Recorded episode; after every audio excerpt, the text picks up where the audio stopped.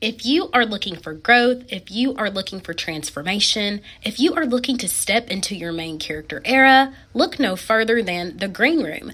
DM me on socials to find out more about my all new community available at just 99 cents a month for my first 100 subscribers. Hello, gorgeous. Welcome back to the Girlfriend's Guide to Starting Over podcast. It's me, your host, Kayla, and I am so excited that you made it back to my platform. In today's episode, we are going to dive into something that people ask me all the time. Clients, followers, friends, fans constantly are asking, How do you get it all done? Do you ever sleep? You are everywhere. And the answer is yeah, your girl loves a good nap. And I credit my ability to crush my to do list, to be in all the places, and still have time for my family and my friends to my time management skills. Time management is something that I have mastered over the years. And in this episode, I'm going to give you three quick strategies to boost your time management skills. And I'm hoping that you'll be able to see some progress right away. So, tag a friend, grab a pen, and let's talk about it.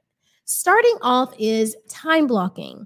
Time blocking is life. And you're like, Kayla, what is that? Time blocking is the art of mapping out your day from the time you open your eyes until the time you get in bed at night. It's looking at each and every hour and estimating exactly what will you be doing with that time.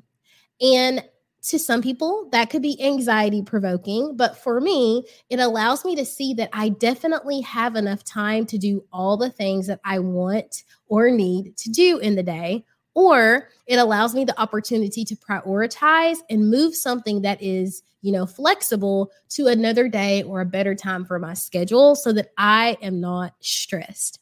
So I use a time blocking calendar um, that I found on Amazon. I actually have two different ones. I will leave the links to those in the show notes so that you could grab those. But you easily could do this with um, a Google Docs document or Microsoft Excel or something like that and create your own. But basically, I kind of know exactly, don't kind of know, I know exactly where I should be every hour of the day from the moment my eyes open until it's time to go to sleep. I mean, like eyes open 515 545 running in the gym 640 in the shower. Like i literally know every single thing that i should be doing.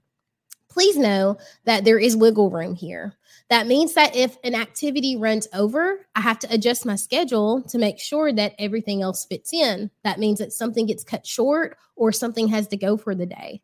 This also means that i pencil in rest in relaxation. So I never feel guilty for taking a nap because it was penciled into my calendar and I did that intentionally. And I encourage you to do the same. Schedule time for joy and schedule time for rest so you never have to feel guilty about taking advantage of those things.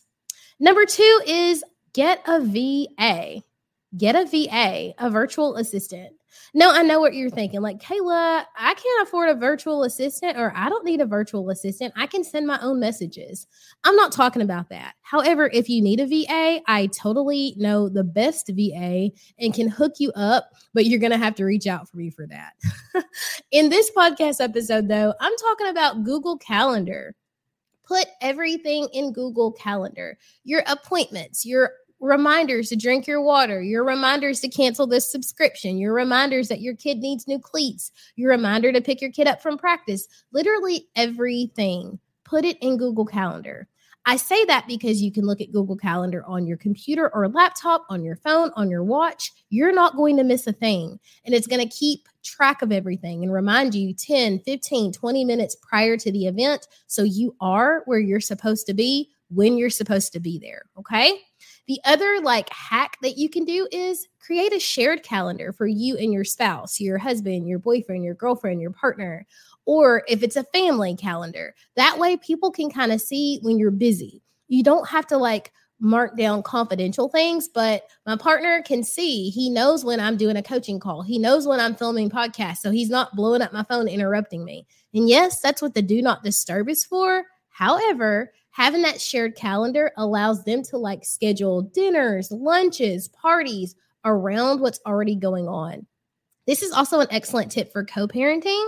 um, or for any other thing where you have to share like responsibilities with someone, just having that shared calendar so you both have a general idea of what's happening when is always a good idea. Got it? All right. Last but not least, plan outcomes, not activities. Plan outcomes, not activities. So I totally used to be that girl. I would open my calendar, I would see all the things that I have to do and enter anxiety like heartbeat, palm sweaty, freaking out. Now I look at the calendar and I'm like, excellent. At the end of this day, I will have already gone to the dentist, got the dog to the groomer, picked up my kid from practice, ordered ClickList and swung by and got my groceries or clicked in for Instacart. And I list all of the wonderful things that are going to happen in the day. And then I'm excited about it. I never allow myself to get overwhelmed with everything that needs to be done. I'm more so focused on the results and how wonderful I'm going to feel after it gets done. It doesn't allow the opportunity for panic to rush in. The other thing is that I give myself grace and I practice patience. Sometimes things just fall apart. Sometimes your click list has substitute items. Sometimes, you know, you miss an appointment or something gets canceled or something happens and you don't get to do all of the things that you had scheduled to do. Most of the time, everything is still going to be okay. And so, learning to be very malleable, learning to be flexible has taken me a long way. So, I hope that these three tips helped you. I hope that you have learned a little a little tidbit of knowledge that will send you on your way, please reach out to me on socials and let me know uh, which of these tips, if any, that you will be implementing. And I totally want to know how they've affected you. I love you, girl, and we'll chat in the next one.